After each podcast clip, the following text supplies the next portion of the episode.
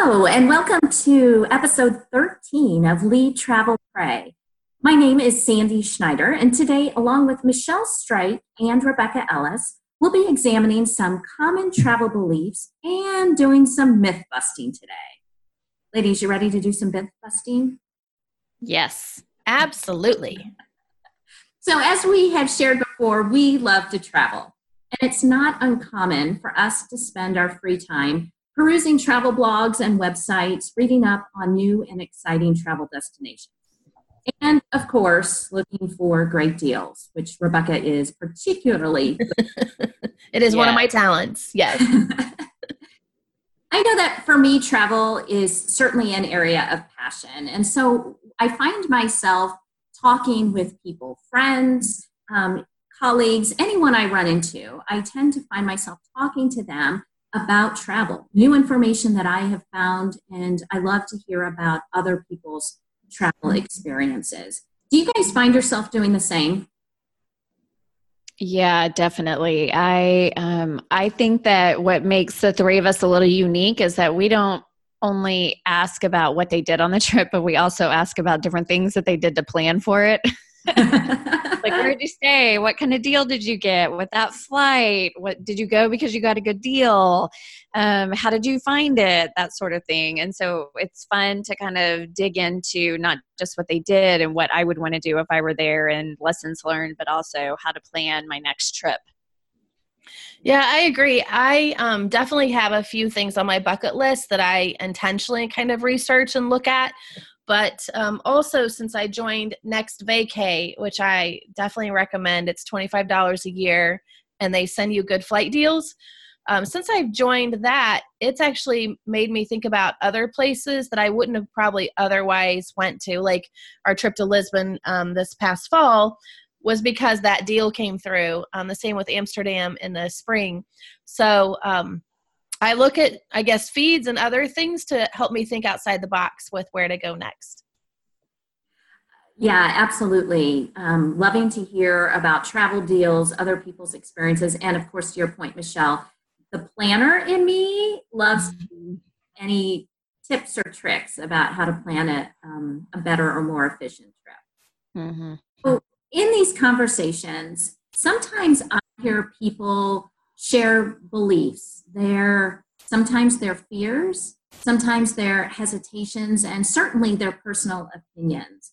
And I sometimes wonder wait, is this fact or just an opinion?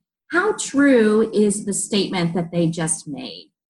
And so today we're going to be further exploring some of these travel ideas or opinions that um, found to be commonly held amongst people we talk to. And we're going to challenge them and try to, to examine, you know, are these things true um, or are they myths? So today we're going to be doing some myth busting. So let's get started. And we're going to start at a high level.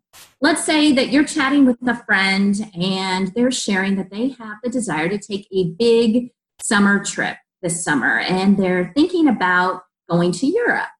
But out of your friend's mouth comes the statement, but it costs too much to travel to Europe. And it's said like a factual statement, but is it really true? I don't know. Let's examine that. So, Michelle, let's start with you. Have you heard this one? And if so, what do you think about it? Yes, I have heard this one. And I think that people um, may think that it's more expensive than it is. Perhaps they researched years ago when flights were quite a bit more expensive and you didn't have all of the um, deals that could be emailed to you to watch for and things like that. So it may be like legacy information from 10 or 15 years ago, or maybe they just think that it's more expensive. However, um, if I look at what the cost of a flight is from the Midwest to the West Coast, I can oftentimes find a flight going to Europe that is about the same cost or cheaper. So I would say if you are used to traveling domestically via car, yes, it's more expensive. However, if you um, typically are looking at places that you would fly, you can find great deals to where it's not that much more expensive. Hotels oftentimes are very reasonable, so the same cost as what you would spend here, maybe even cheaper depending upon the time of year that you're going if it's off season. I've definitely tried to travel to Europe in an off season and been able to get hotels for around $100 a night that are really, really nice. And um, many of the tourist things that are there are are free or cheap. Like throughout Europe, a lot of their quote unquote museums are actually churches. And you can go into those for free and some of their museums for free, whereas I would be paying for a lot of the things that I would be doing domestically on vacation. Mm-hmm. Yeah, I totally agree with you, Michelle. Um, it's been interesting as I think about um, you know families in similar situations with us with school age children I'm confident that they are paying more for a week at Disney World than when I took my family to Paris and Iceland in a week. No doubt. No mm-hmm. doubt. And so, um, is it really more expensive? No. I mean, I've stayed in fabulous hotels that cost exactly the same as the Holiday Inn, you know, downtown here. Um, the other thing, too, I hear often is uh, we don't have enough time. Okay, so I just spent what I say, 53 hours in Iceland. We took a crazy Martin mm-hmm. Luther King uh, weekend journey over there, and we were able to see so much um, in that amount of time. And I think a lot of people would say, well, I'm not going to take a trip to Europe unless I've got three weeks or two weeks. I never have that much vacation. Um, I've never been to Europe for more than a week. Um, now we're on spring break, we're going to spend, I think, nine days in Ireland, but generally, especially for work, I'm in and out in two, three days. And even with work, I still get to see a lot. And so um, I would suggest people really try and um, break some of that mental model around the price and the time because um, there's a lot of exploring that can be done really pretty effectively um, and and inexpensively. And to Michelle's point, with with school age kids in particular, they can get almost everywhere for free. They, you know, my son and daughter saw the Mona Lisa for free, and for us, it was only like 18 euro to get into the Louvre. Where Disney World, even in Europe, was only $60 a day for us US. Here it would have been twice that. Um, so, mm-hmm. yeah, definitely less expensive in some areas. And to Michelle's point, the flights have gotten very competitive. And uh, again, a little plug for Next Vacay. Not that we're sponsored by them or anything, but um, you know, we flew to Iceland for two hundred two dollars. I couldn't have got to Florida for that from Indiana. So it's pretty amazing. Yep. Mm-hmm, I. I, Rebecca, continue to be amazed by you and your 53 hours. yes. Um, and I think you're you're spot on. It's about breaking the mental model, right? It's about challenging beliefs that we have that may have come from what somebody told us um, that that may not actually be true. Michelle, I like the point you made. It's expensive compared to what? If mm-hmm. you know, our family took a lot of driving vacations. We packed the tent we pulled the, the boat behind us and we went to a local lake and camped for a long weekend or maybe even for a week. Mm-hmm. that's typical vacation. Yeah, flying to Europe and spending some time in Europe is probably more expensive. But Rebecca, to your point, no doubt, taking a family to Disney World for five days or for five uh, or for a week is certainly going to be more expensive. Mm-hmm. So, as we're thinking about busting our myth, I think we would agree that uh, ruling out travel to Europe simply because you believe it is too expensive should be a myth that you bust. Challenge that for yourself and really question too expensive compared to what? What is our budget? And Rebecca, I'd like your suggestion to check out some uh, travel sites to find good deals. Because if you're open to where you go in Europe, um, maybe you don't hit the Eiffel Tower. Maybe you try uh, maybe a, a, less popular visitor spot for Americans um, and can get a, a, better flight deal or, or better hotel deals. Mm-hmm. Busting that one? Busting.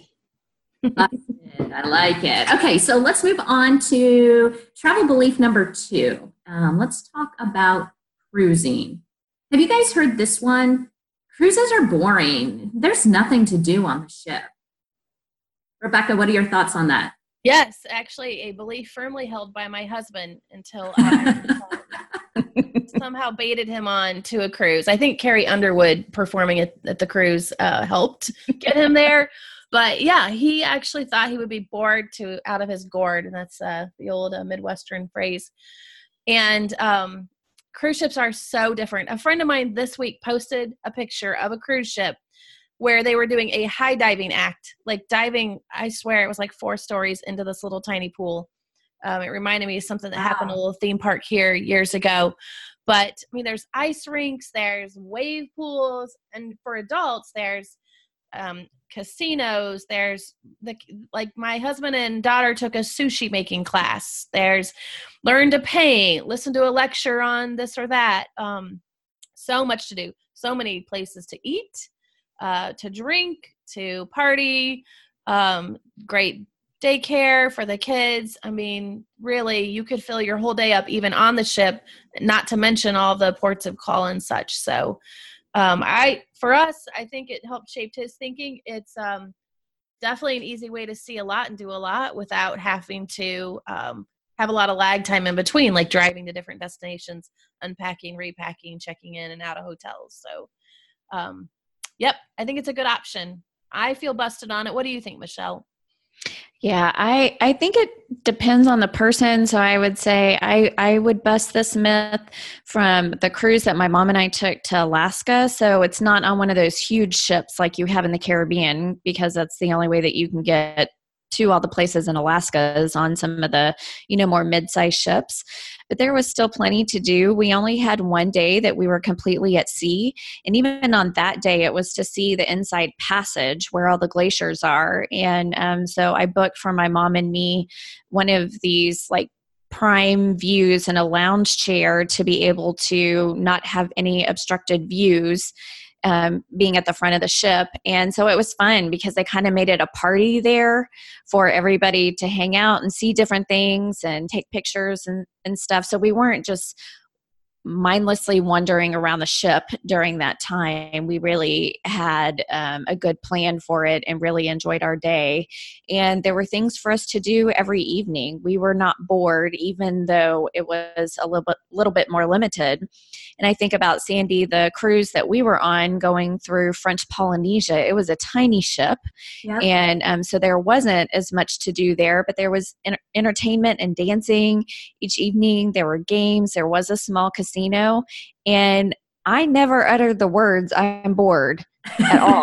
now there was a whole group of us and we can talk each other's ear off. but I never uttered um, I'm too bored to do this and I would definitely go back and do either one of those cruises again.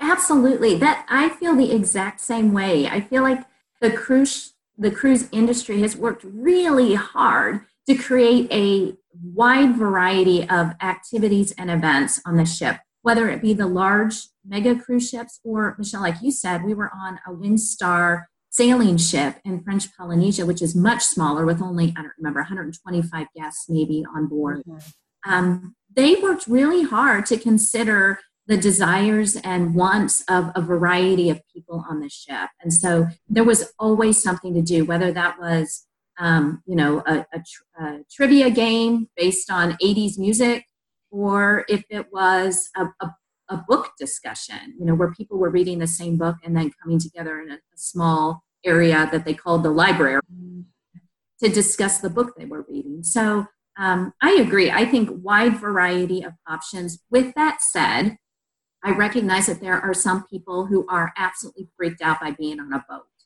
And it doesn't matter how many conga lines, bingo games, book discussions or, or trivia opportunities there are in the ship, if being on the water in the middle of the ocean where you can see no land anywhere totally mm-hmm. you out, it's probably good to consider is this the right trip for me? But I think we can say the thought of cruises are boring, period, is probably a myth. Do you agree? Yes. Busted. Busted. Busted. Fantastic. And, And my idea of how to make it happen is to go on your European vacation, where because it's so far away, you're going to rack up all these airline miles and use those miles to then fly to your next cruise destination. Oh, Sounds good. by Michelle. I like it. Plan your next vacation while you're on the current one. I Yes. absolutely. I'm I'm a fan of that motto. Yeah. okay, so let's move on to travel opinion number three. Uh, it has to do with Mexico. So, I, as you guys know, recently enjoyed an absolutely fantastic trip to Mexico. But I got to tell you, I was really surprised and sort of taken aback by how many people who shared with me before the trip and then followed up with me after the trip with their concern about my safety.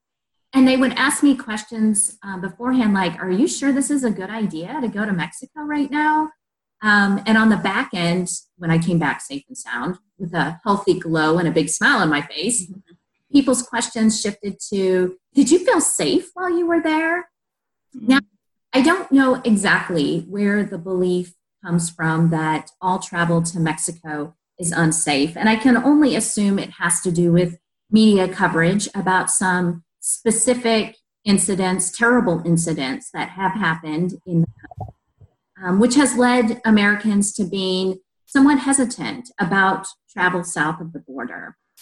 Um, I obviously had a really fantastic experience. I was in the area of Riviera Maya, which is uh, about an hour south of the Cancun airport in a heavily um, visitor visited area where tourism is you know the big industry where Americans visit often and so there's definitely some business drive behind that area of the country to ensure that Americans can get there and be safe and have a fabulous vacation. Um, I'm wondering if you guys have heard any of this hesitation as well. Any Americans saying, eh, I don't know that I'm going to travel to Mexico on vacation this year. Rebecca, have you heard this one? I have, and I do think it's fed a lot by social media and a couple stories that end up just becoming kind of viral. Um, it's been a while since I've been to Mexico for pure leisure, but I'm there for work uh, once or twice a year. And um, I personally have felt um, quite safe in the areas that I've traveled to, which include driving through Tijuana by myself.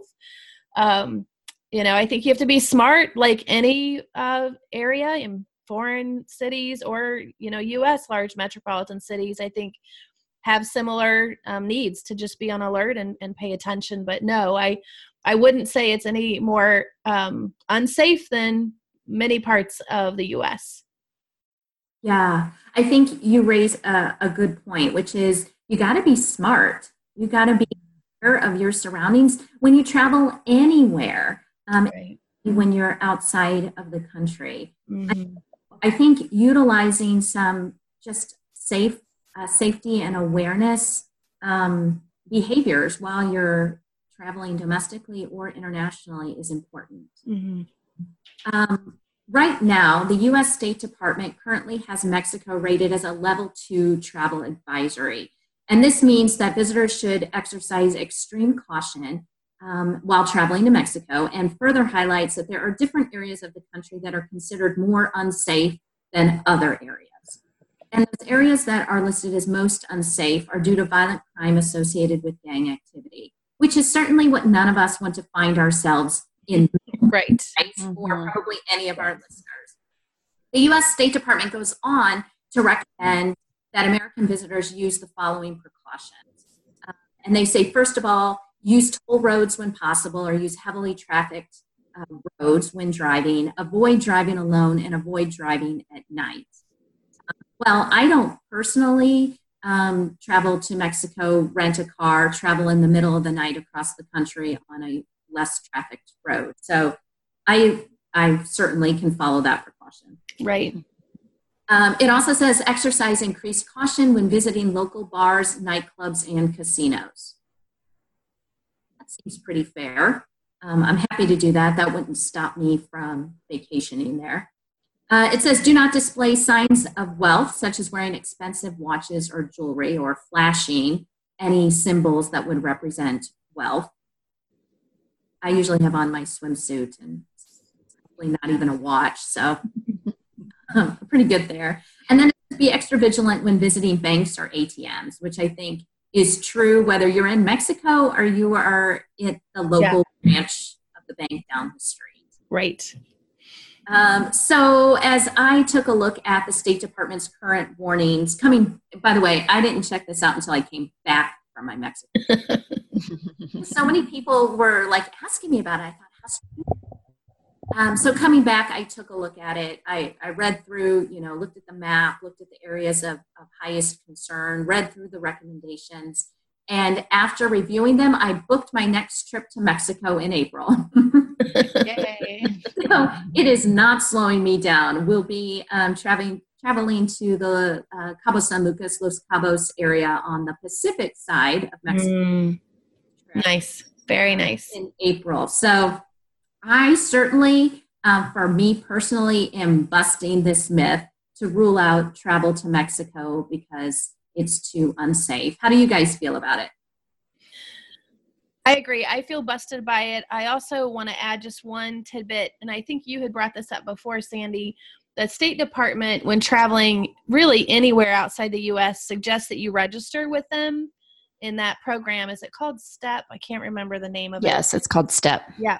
So no matter where I go, I, I try and put that in so that if there is some local uh, violence or um, a, um, a weather related incident or earthquakes, etc., um, they know where you are and are able to help American citizens outside of America. So I, I strongly recommend that, not just with Mexico, but but any um, travel outside the U.S. Yeah, it's a great, great tidbit. Great recommendation. So, for our listeners, STEP is an acronym that stands for Smart Traveler Enrollment Program, which you can roll in through the State Department site, and it will send you alerts um, in case there is something going on in the area you plan to travel to. So, I think we all agree safety is important, and be aware of your surroundings. Um, and take precautions as necessary, whether you're traveling to Mexico or anywhere else. Yes. But I'm totally busting that myth about Mexico. Yes, I agree. Go okay. okay, let's move on to our uh, next travel belief. Um, so we know that for many of our listeners, we've been talking about international traveler travel, but they're thinking about the potential for some domestic travel this year the travel industry is continuing to evolve with new technology, new services, and new consumer options that are seem to constantly be popping up. Although it's no longer technically considered new, um, I still hear people talk about their hesitation or their avoidance of using uh, Airbnb's HomeAway or VRBO for renting accommodations maybe it's because they're they think it's too complicated or maybe they're unfamiliar with the process. I'm not sure exactly what that's about. Um, rebecca your thoughts? Yeah i usually when i hear people concerned about airbnb um, they think it's going to be complicated to get an account and figure out the technology. Um, they worry about how they'll get into the place um, so they don't assume there's a smart lock or something that lets you get in um, easily electronically. So you have to meet up with someone. And then the third one I usually hear is around cameras. Will there be cameras in the home? Will they be recording me? Mm-hmm. Is there an invasion of privacy? Um, with I've probably stayed now in seven, eight Airbnbs across the globe, and I've not found any of those to be a challenge. I think it it was built to be a good user experience from an application and website perspective. So that's been pretty seamless. Even in um, foreign language, the hosts have been able to communicate because you can see if they speak English. That's been pretty seamless. Um, access into the buildings has been relatively seamless uh, because they do, by and large, have smart locks. You don't have to hand off a physical key um, in order to get in. And um, I'm I haven't researched it, but I, I have to believe it's illegal for people to have uh, their surveillance on and not, and you not know where they are or how to disable them. Um, ah. so I haven't researched that, but um, I haven't myself come into a situation where we found any kind of surveillance period. uh, let alone concerns that we were being surveilled without our knowledge. So you've had good experiences. All good. Yes. I think it's a great option, especially if you're traveling with a big family. Uh, we like to travel with my mom and dad, and rather than having multiple hotel rooms and hanging out in the lobby, we've got a living room to hang out in and, you know, kitchen to have breakfast in. And honestly, we don't do a lot of our own cooking usually while we're traveling. That's kind of uh, something we take a break on. But to have that option, to have a fridge there, um, it is so convenient compared to multiple hotel rooms. And, you know, I'm frugal, um, by and large, um, much less expensive. And it gets you into the culture a lot of times that more residential uh, way of, of being is uh, insightful for the family and just gets us a different experience. Yeah, totally. I too like having the kitchen as an option, but I rarely use it. right. the chill wine. And- I'm happy to, yes. Heat up leftovers, but. yeah, that's exactly how I use the kitchen in my vacation rental. Michelle, how about you? Experiences with Airbnb, HomeAway, or VRBO? I've not stayed at Airbnb, but um, I have booked through HomeAway uh, and VRBO quite a bit. HomeAway actually owns VRBO; they own most vacation rental companies, and it's it's very easy to use. In fact, my mom and I are planning a trip to go to a national park or two this year. And her comment at the end was, "Well, we need to make sure that we're staying some way somewhere um, using HomeAway so that we have access to you know washer and dryer. That way, we don't have to pack as many clothes and a kitchen. That way, we can pack because especially things like national parks or going to the beach, it's super convenient to be able to go and um, pack sandwiches and stuff so that when you're out in the middle of nowhere and you don't have access to restaurants and things like that, it makes it super easy to make that happen. And um, so, oftentimes, when my mom and I are traveling together, we don't cook in the evenings, but it does allow us to do lunches very inexpensive as well as breakfasts very convenient. Um, they always are either unlocked or tell you where the key is for you to find.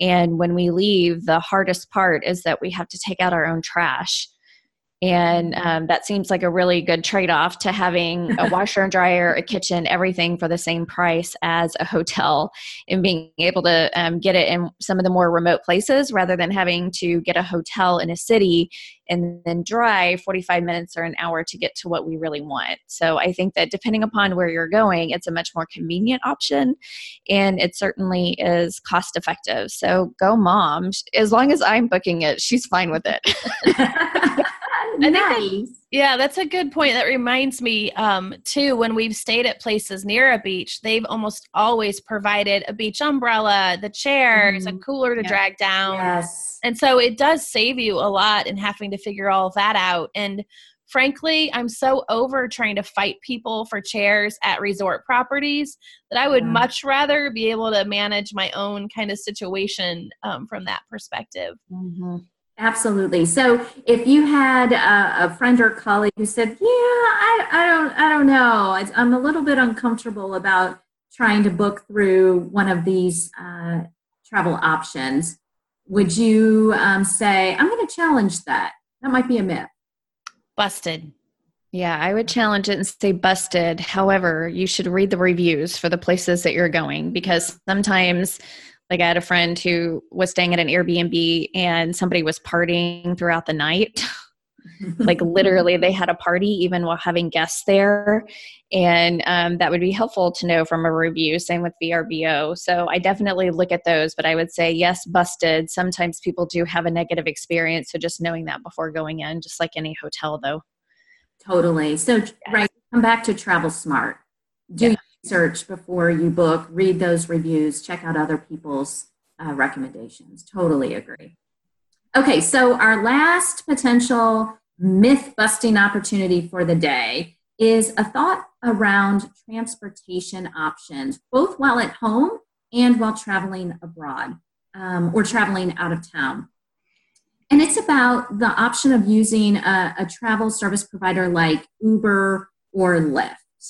Uh, Michelle, I know that you use these transportation services, so I'm curious to know from your perspective uh, what pros or positives do you see to using an Uber or Lyft travel option?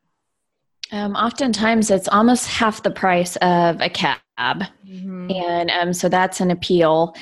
It's easy to get an Uber or Lyft in some of the more remote locations. So, Sandy, I can think about when you and I were vacationing in Austin and we were out pretty far. It would have taken a long time. We would have had to call quite a bit in advance to get a cab yeah. to take us where we needed to go, but we were able to get a Lyft there within five minutes. So yeah. that was super convenient. My mom and I also, when we were in Washington, D.C., as you guys know, kind of along the National Mall, things are um, all in one area, but they are pretty spread out. And we were there in the middle of the summer. It was hot.